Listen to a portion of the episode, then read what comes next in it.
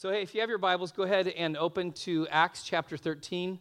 Um, we're going to look at verses 4 through 12 today in, in this chapter as we are continuing in the series Resurgence, and we're looking again at the book of Acts and looking at what, what happened 2,000 years ago and then asking what is the modern day reflection of that. So, revisiting the past to take hold of the future.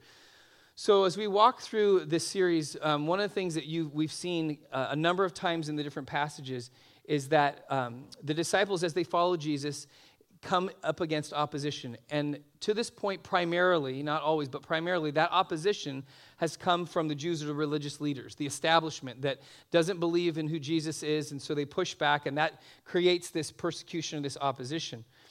Uh, in this passage that we're going to look at today, the opposition comes from in a different form.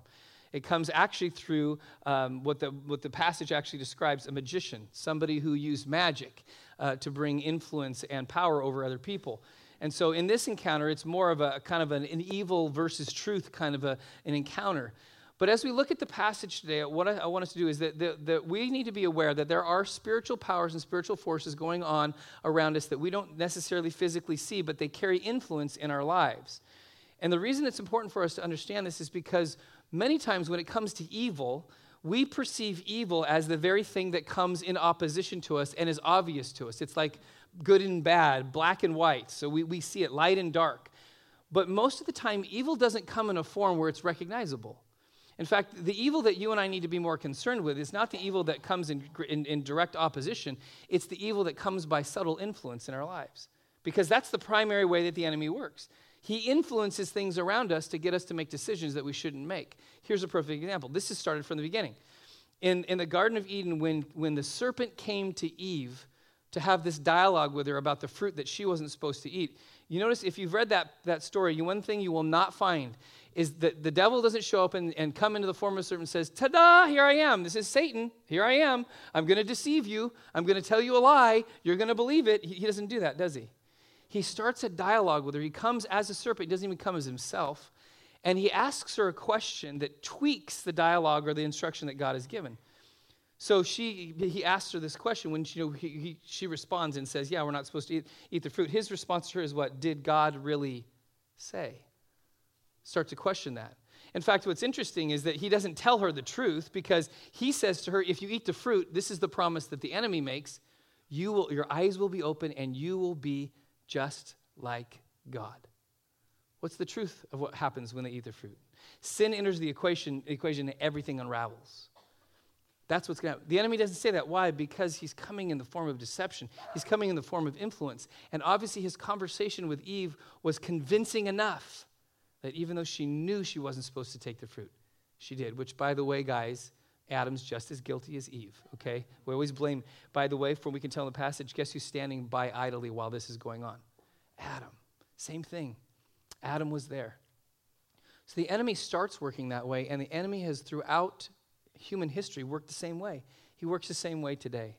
So in this passage, I want us to look at some things that we're going to highlight in just a moment. But let me let me read through the passage in this encounter that Paul and Barnabas have with this, this magician that's trying to influence somebody else who wants to follow Jesus. So, starting in verse 4, says, So being sent out by the Holy Spirit, they went down to Seleucia, and from there they sailed to Cyprus. When they arrived at Salamis, they proclaimed the word of God in the synagogues of the Jews, and they had John to assist them. When they had gone through the whole island as far as Paphos, they came upon a certain magician, a Jewish false prophet named Bar Jesus. He was with the proconsul Sergius Paulus, a man of intelligence, who summoned Barnabas and Saul and sought to hear the word of God. But Elymas the magician, for this is that is the meaning of his name, opposed them, seeking to turn the proconsul away from the faith. But Saul, who was also called Paul, filled with the Holy Spirit, looked intently at him and said, Listen to these words, pretty direct. You son of the devil, you enemy of all righteousness, full of all deceit and villainy, will you not stop making crooked the straight paths of the Lord? And now, behold, the hand of the Lord is upon you, and you will be blind and, and, unable to see the sun for a time. Immediately, mist and darkness fell upon him, and he went about seeking people to lead him by the hand. Then the proconsul believed when he saw what had occurred, for he was astonished at the teaching of the Lord. Whew. You don't want to come up against Paul and Barnabas, right? But before we jump into this, I want you to understand contextually what's going on here because sometimes we read a story and we, we have a different kind of framework that we look at things. So, back in the first century, when this encounter happens, and there's a similar encounter, obviously, uh, in another, another point where someone is looking at spiritual power, is that we think of like magic and things like that, like not magic in terms of the forms of entertainment that we have in our culture, but magic in terms of dark magic and evil and all those kind of things. Is this is bad, and then there's then then there's no such thing as good magic. It's just God's power over here. Their perception of this encounter wouldn't be that way. They would see all of this as magic. They would see the magic of Elymas compared to the magic of Paul and Barnabas, which is God's magic. And the reason that we will get to the end of this, the reason that the proconsul is captured by what's going on is he just witnessed magic that was more powerful than the man who was shaping his life. He saw a demonstration of God's power that was greater than the power that had been influencing him and trying to get him to turn from God. I want you guys to see that because that's important to understand is the way that God works in culture so many times is that it's not this obvious black and white. It's that God is using something that they would understood, but doing it in a way that's far more powerful. So in this passage, the, the way that the enemy is influencing even this magician and trying to get a, a hold of Sergius Paulus is he's doing it in ways that are, are deceptive by nature. And so what I want us to look at is, is the first three things is what does evil look like in terms of when it's, when it's done in a way that wants us to, to be influenced in the wrong direction or make bad decisions, what does evil look like? Three things. Look at verse 8. The first thing that evil looks like is it looks like diversion. So in verse 8, it says, But Elymas, the, the magician, that's, well, of course, that's the meaning of his name, he opposed them and was seeking to turn the proconsul away from the faith. The word magician actually describes a person who does tricks or uses sleight of hand to divert somebody's attention away from the truth. Now, obviously, we know that magic, there's magicians in our culture that do this and just they do it for fun and entertainment. But in this situation, this, this, his name, his very identity, Elymas says identity was to do things in such a way to divert somebody's attention from the truth. So that really that person would think that they saw the truth, but the truth wasn't what they saw. They actually saw something that was wrong and evil. And that's this, this diversion tactic that the enemy uses all the time in our lives. The enemy influences all the time to try to divert us because what if, what if the truth, the difference between the truth and evil is not 180 degrees? It's not that truth is this way and evil is this way. What if evil is literally just one degree off of truth? See, because then we don't think, oh, well, because we're waiting for what? It's black and white, it's good or bad, I can, it's light or dark, you can see it. No, no, no, no. The way the enemy works is just a slight diversion. And you think, well, well if it's just one degree off, and if, if you know that term degree is, you know, in a compass, there's 360 degrees in a circle. And so if you're heading in a direction, you have a heading according to that. So if you're heading a certain direction, you're heading what, zero, or your heading is 180, your heading is 90, whatever it is. But what if truth, the difference between truth and evil, is not zero to 180, it's zero to one? And say your heading's supposed to be zero, but but you're just off just by one degree. You're like, well, that's not that bad. I mean, you can kind of correct that. You're gonna you're gonna get close. Well, let's just play this out. Let's do the math. Okay, walk with me this, okay? If you're off one degree and you just just decided to travel one foot, you'd only be off 0.2 inches. Easy adjustment, right? Let's take that a little further. What if you're going to travel 100 yards? At the end of that 100 yards, if you were just off by one degree from where you wanted to go, you'd actually end up being 5.2 feet off course. Still not that much. You could take one big side step and you'd be back on course. But what if you wanted to go a mile and you were just slightly off course, just one degree off, you just diverted a little bit. After a mile, you'd be 92.2 feet off. That's more than just one giant step. Let's say, let's go bigger. Let's say you're traveling to San Francisco, um, excuse me, uh, from San Francisco to LA. If you were one degree off, you would be six miles off course. That's pretty substantial. Let's go further. Traveling San Francisco to Washington, D.C., just one degree off, you'd end up 42.6 miles away and you'd be on the other side of Baltimore. You wouldn't even come close to D.C. Let's go a little, a little bit further. What if you were using DC as a reference point. You wanted to fly all the way around the world and land and again, again the same place, but you were just one degree off when you left Washington, D.C. The sad thing is that you would end up 435 miles away in Boston by the time you got around the globe.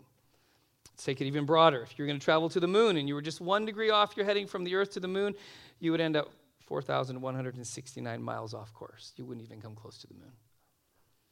Let's take it even bigger. If you're going to travel to the sun from the earth, if you're off by just one degree, you would miss the sun by 1.6 million miles.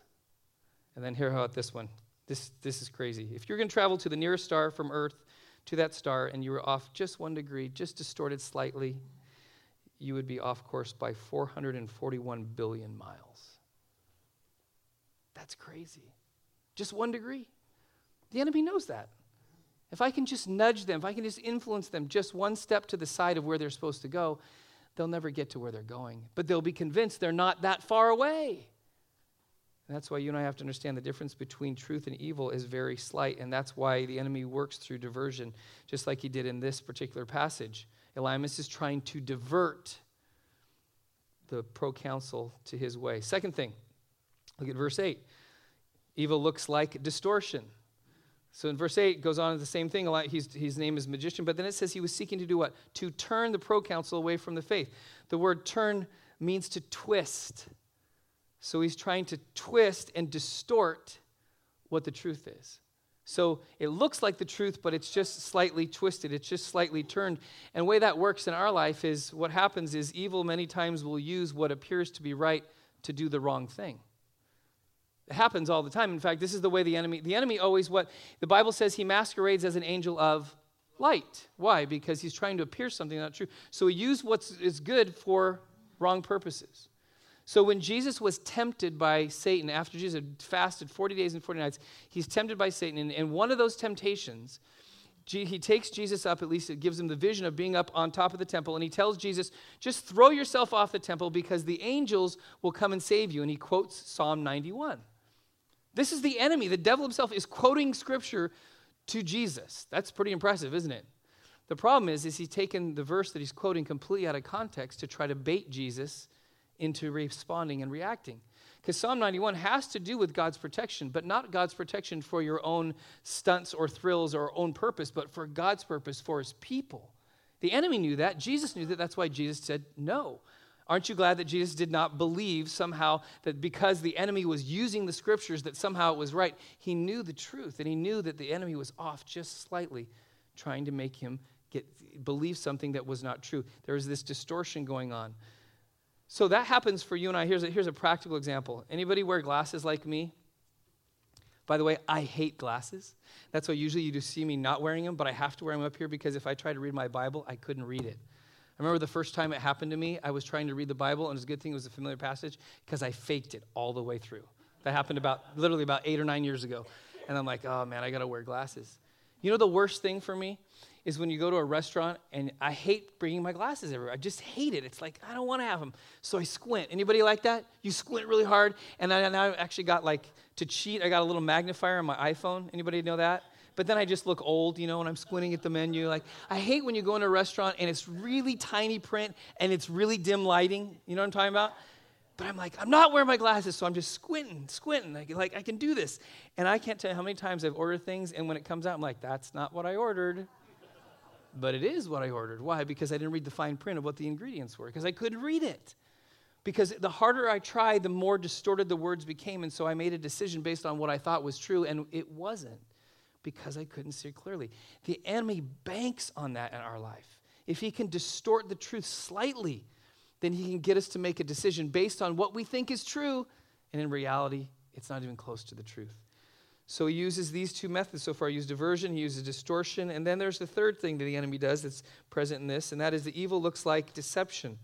Because in verse 10, when Paul goes off on and, and gives these, these strong words that he calls him a son of the devil, an enemy of righteousness, and he was full of what? All deceit and villainy. So he's saying, You are deceptive. You're trying to deceive the proconsul, and, and, and they're exposing him in this. But that's the way that evil comes. It comes in the form of deception to get us to believe something that is not true, but we think that it is true. Okay, I growing up, I pretended to be a fisherman. I'm not a fisherman now. Anybody fish here? Anybody fishing? So fishing is based on one primary principle: deception. Right? You're trying to convince a fish that they're biting into a meal. But you know it's not a meal. Why? Because it's bait, it's a lure, it's it's a fake. That's why, if you've ever fished before, when you put bait on a hook, you try to make sure that that bait covers the entire hook because you don't want the fish to know it's a hook, right? So you disguise it. So if you ever fish and you put a night crawler on a on a, on a hook, you make sure the night crawler covers the hook. And so whatever life is left in it, it wiggles around and looks like it's alive, but the fish can't see the hook. If you lose, use a lure, the lure is designed to cover up the hook with whatever it is, so the fish thinks, oh, that's a bug or it's another fish. It's time to eat. Bam! And then it's done, right? That's the whole concept. You know, the enemy does the same thing. He wants us to bite the bait. He makes something appear as though, yes, this is exactly what I'm looking for. This is what I want until I bite into it, and then I'm hooked. I've recommended this book over and over again. Many of you read it. There's a book called The Bait of Satan by John Bevere. And it's a great book because he talks about the primary bait of Satan in the church is personal offense. We get offended with each other, and the enemy does his work right in there. Because when we think, oh man, I'm so offended, and we go tell somebody else, and we start gossiping, and we start spreading, and we're like, yeah, yeah, and then not realizing we've just bit the bait. And now the bitterness that we had in us now spreads to everybody else. That's the bait of Satan. That's the way he works in our life. That's the way that he's working in this passage is he's working through this concept of deception. And so knowing that obviously evil comes in their spiritual forces, but I think primarily the way the evil evil comes into our lives is through subtle influence. And that's why we have to be aware of what the enemy's doing. We have to be aware of his schemes and we have to be aware of the truth. Because the second side of this, and looking, continue looking at the passage, is how does truth overcome evil? If this is the way that evil primarily comes into our life, then how does truth overcome that? The first thing is this look at verses 4 and 9. It comes by God's Spirit. So important. Two times in this passage, verse 4 and verse 9. Verse 4 says, the beginning of the passage we read, says, So being sent out by the Spirit, so Paul and Barnabas are sent why? By the Holy Spirit's leading them. And then verse 9, it says of Paul, he was filled with the Holy Spirit you can't miss those. The, every time that, that phrase shows up, it's really important what happens afterward. So Paul is able to see the difference between truth and the lie, truth and evil. Why? Because he's not filled with his own wisdom, he's not filled with his own ability, he's filled with the Holy Spirit. One of the primary roles of the Spirit's work in our life is to bring us to a point of understanding truth. Jesus said this, John 13, 16. He says, When the Spirit of truth comes, he will guide you into all the truth. How many times in your life have you made a decision in your own humanity, in your own wisdom, and then looked back and thought, what in the world was I thinking, right? Because maybe you didn't pause and think, you know what? I need the wisdom of the Holy Spirit to help me to see clearly in this. Because many times there's decisions we make in our life that either are guided by our own flesh or our own desires that we need a check, or we are literally making a decision in darkness because we don't know what to do. So we take a guess or we, we try to think that we're smart enough. But when you're in darkness, you can't see what's in front of you. So you have no idea the kind of decision you're making until what? The Holy Spirit illuminates to you what the truth is in front of you. That's why it's so important to live a what we call a spirit-filled life, constantly dependent on the Spirit to guide us. So have you ever been in a place in total darkness where you can't see what's in front of you? That's a scary place to be especially when in the darkness you hear noises because you don't know what's in the noises. In fact, at our house, um, when you go out onto our back porch, we have a, a light uh, on our patio, and you can see. But when you go around the side of the house where our trash cans are, it's dark. There's no light on that side of the house. And so one night I was emptying the trash, and it was probably about 9:30 at night, so it was dark. There was no moon out, so it was pretty pretty dark. And so I turned the corner from our patio to go to the trash can, and as I'm lifting up the lid, there's the, our our neighbor's walls right there. Just on the other side, there's a tree. And as I lifted up the lid, I could hear some stirring in the tree. I couldn't see anything. I just knew that there was something stirring. So the first thing I thought was, ah, it's a squirrel or it's a or it's a it's a cat or whatever. And so and so as I'm lifting the lid, all of a sudden I look into this darkness, I see nothing, and I see, see two little eyes pop out. I'm like, hmm. I'm like, that could be a cat, could be a squirrel. I usually don't see squirrels. And no joke, as I'm staring, there's more rustling around, and then two more eyes. And then two more eyes. And then two more. Before five sets of eyes are staring at me out of the darkness. You guys are all going, ah, you don't know what's on the other end of those eyes. and so I just kind of stood there like, I don't know what's on the other side of this fence. So I stood there long enough, and then suddenly some more stirring, and suddenly Mama Raccoon pops out right on top of the wall about three feet in front of me. I'm like, okay, we got a whole herd here, a whole pack. They're all right there. And then she starts running down the wall, and then all the babies follow behind. And I just stood there and I watched, and I thought to myself, I'm glad I didn't react because nobody wants to mess with Mama Raccoon, right, when her babies are around. But I had no idea. I was just emptying the trash, but I couldn't see on the other side of the wall. How many times in our life do you and I hear something or in the darkness and we assume we know what's there and then we make a decision based on that only to find ourselves lost? But what if every single day and every single decision, and every single moment when we feel that we're leaning towards a wrong decision, even though our hearts want to go there, we stop and we say, Holy Spirit, give me wisdom. Help me to see, open my eyes, illuminate. And that's what, even with Pray See Me, that's why we're not praying here, we're praying out there as we pray, we're saying, Holy Spirit, open my eyes to the things I don't see. What am I not seeing in my community? What I'm not seeing at schools and for the city government and in my neighborhood that you want me to see? And then trust the Holy Spirit will speak clearly to each one of us. Then there's a second, second point of when truth overcomes evil, and that it overcomes evil by God's power. So verse 11 says, And now behold, the hand of the Lord is upon you. Is what Paul says to Elymas. And he says, You will be blind and unable to see the sun for a time. Immediately, mist and darkness fell upon him, and he went about seeking people to lead him by the hand. So, again, context here. So now Sergius Paulus is watching this, and he's saying, Elymas's magic is pretty impressive, but I haven't seen magic like this before. He's seeing a demonstration of God's power that is more powerful than anything he's seen before.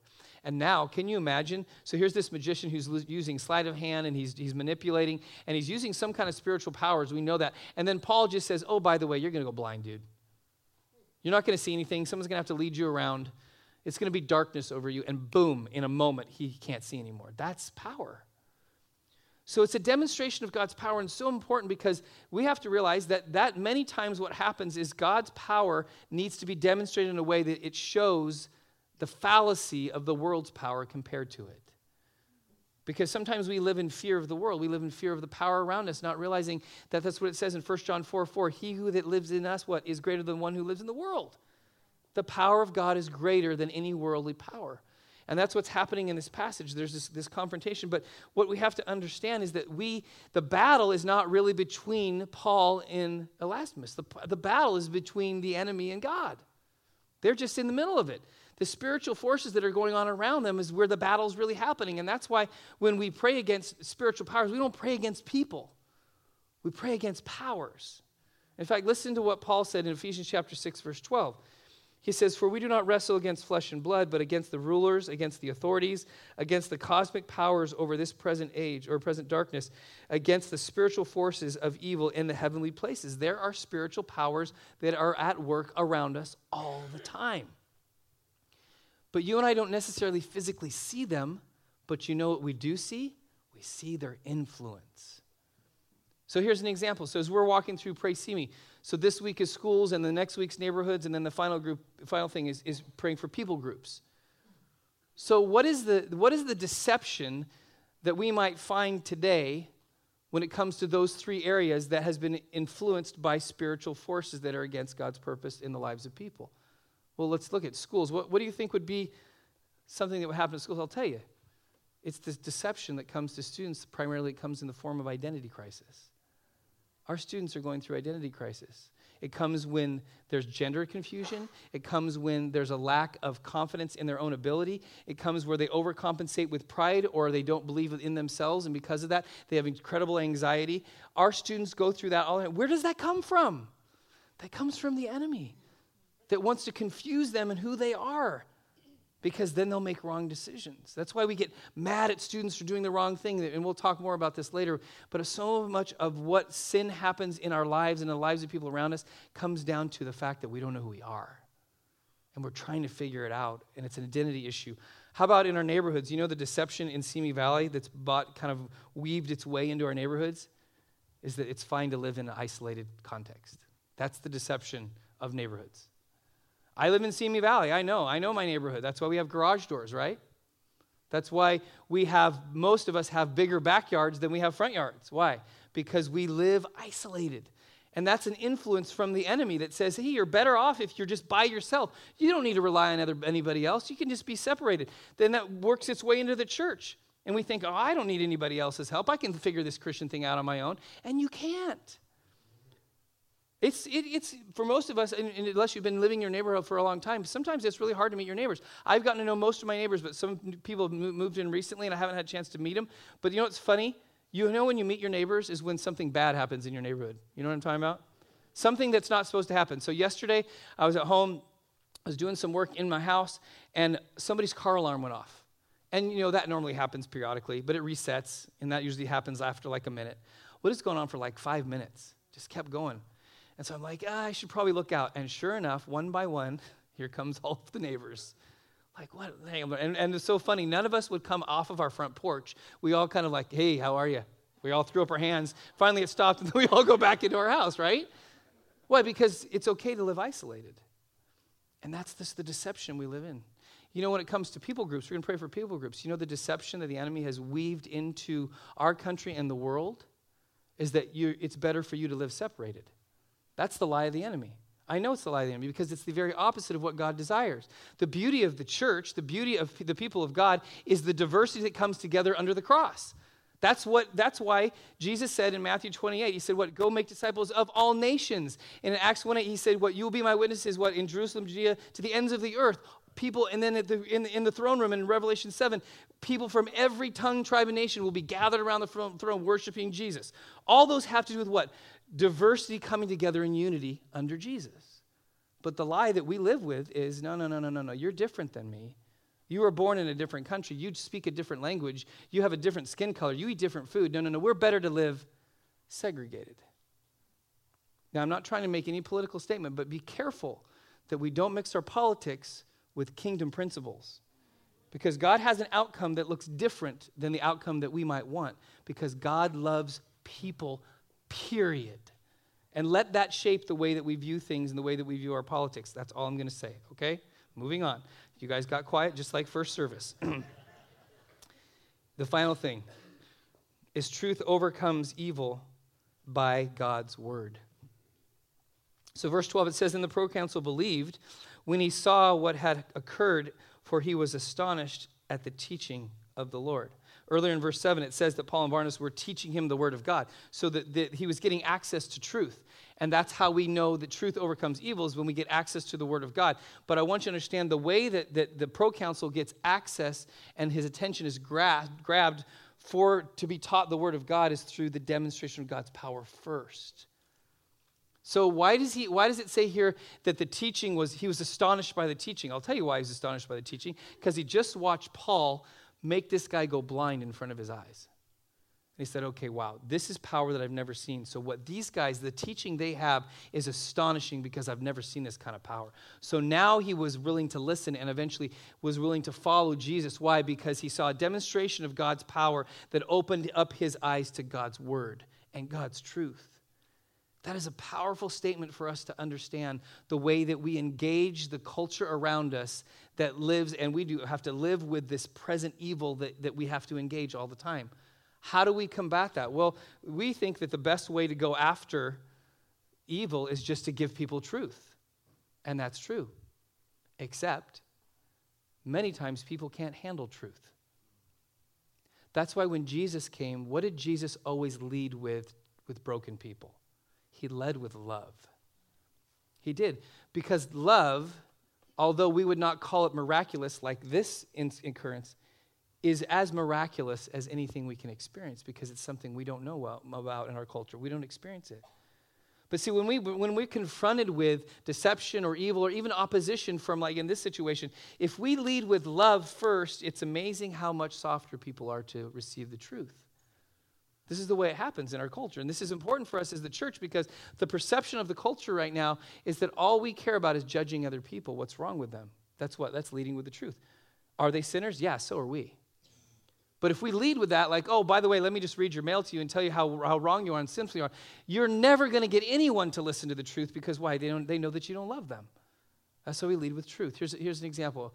A good friend of mine who pastors in a city, he, he has made it uh, his, he's been in the city for a long time, and he has made it a goal that every time there's a new mayor, that he builds a really good relationship with the mayor. Not, he's not maneuvering or trying to, it's nothing political. He just wants to care for the city, and he wants to know that the, the, the city, or especially the mayor, to know that, that we're with you. So he's telling me the story a number of years ago in their city. They had, for, for the city he's in, it's a very conservative city, and a very liberal, anti church um, mayor was elected and the churches were all up in arms. Oh no, there goes the city. We got a liberal. Oh my gosh, somehow God can't save us from our own politics, right? That's what we think. Which, by the way, doesn't matter who's in the White House or who's in power, because Jesus is in power, by the way. So he he calls the mayor's office and said, Hey, I'd love to get to know you. I'd love to ask you. I just want to come and talk to you about what's going on in the city and how we can help partner with you in, in making our city a better place. So the assistant to the mayor says, Yeah, the, the mayor, she can give you an hour. And so they schedule the time. He goes, Great. Two days later, he gets a call from the mayor's assistant says, Yeah, you know, the mayor's got something that just came up, so she can give you 15 minutes. He's like, I'll take 15. He goes, That's fine. So he shows up on that day for the appointment. He goes into her office and he sits down. He, this is all he did. He told me, he goes, I just took a pad of paper and a pen. That's all. He goes, I just want to listen to you. He said, I want you to tell me what are the needs in our city? How can the church come alongside of you? How can we help support you? What are the challenges that our, face, our city is facing? I just want you to talk to me. I'll give you all 15 minutes. You talk to me. I want, I'm going to write it down because we want to help you. The mayor gets up from her desk and she looks at him and she says, You got an hour? And he goes, Yeah. So she walks over and she closes her office door. And then she sits down at her desk and she goes, Let me tell you the backstory of our meeting. She goes, Remember when you called and you talked to my assistant? You remember how originally she said there would be an hour? And she, he goes, Yeah. He goes, she goes, Yeah, that, it was a planning for an hour, except just after you set that appointment, another pastor in town came to my office to meet with me. And he walked in with his Bible and he set it on my desk. And he spent the next hour telling me how sinful I am, how wrong I am, and how, how poor of a mayor I'm going to be unless I turn and repent. She said, When you called, I thought, Well, here we go again. I'm going to get the same thing. So that's why I told my assistant, I'll give him 15 minutes and then I'm out. But she said, since you care about our city and you actually want to listen, I'll give you a full hour. And so she began to explain to him some of the things that were going on in the city. And she said, You know, I'll just tell you, she goes, One of my biggest pet peeves, she goes, since I've been in office, she goes, Our, our, our public works and the ones that kind of do maintenance in the city, she goes, They're just really struggling and I'm trying to help them, but I give them certain things that I see that need to be addressed in the city and it just doesn't get taken care of. He said, she said, for example, there's, there's a couple alleys in this part of town near downtown that haven't been cleaned up forever, and there's, over, there's this growth and, it, and there's trash, and it just needs to be cleaned up. And I keep telling them, and every time I drive by it, it's not done. So he's writing, my friend's writing down, he goes, okay, okay. And so they finish the meeting, and immediately he comes out of the meeting, he gets on the phone with a bunch of guys from his church.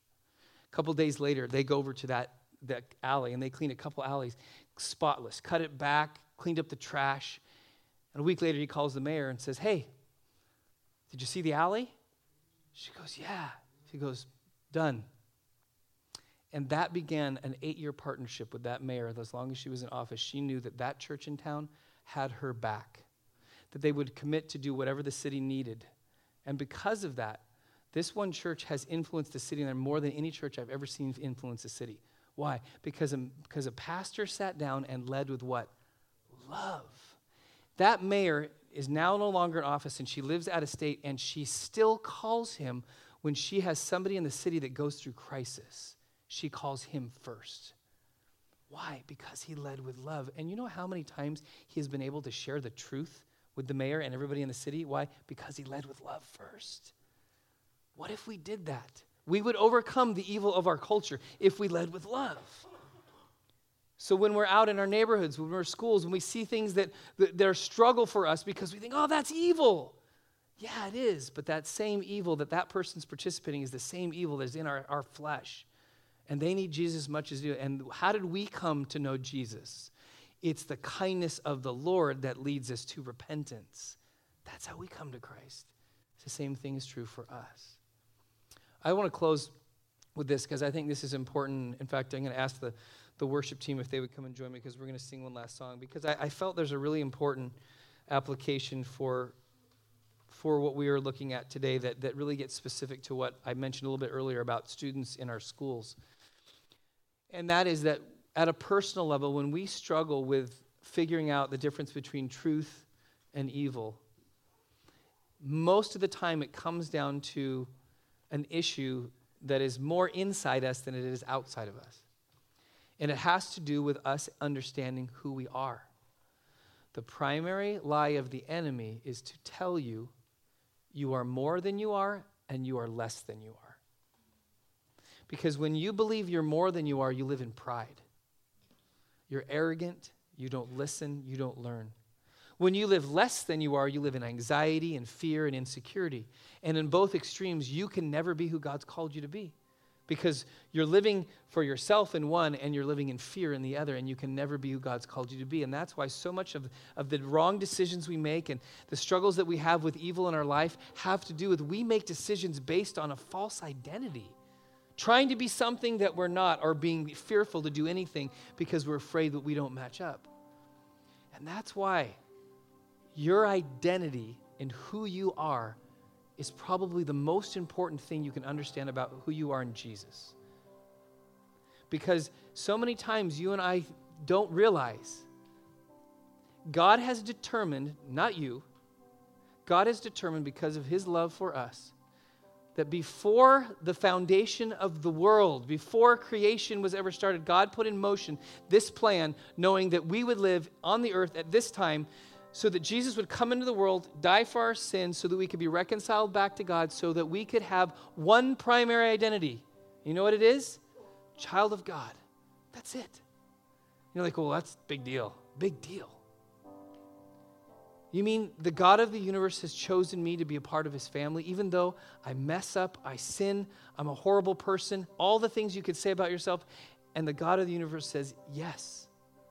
I chose you. You didn't choose me. I chose you to be in my family. And that means no matter what you go through, no matter what success you experience, no matter what failure you experience, there's always one thing that will never, ever, ever change. You belong to God. You're a child of God. And that means every decision you make in life is based on that reality.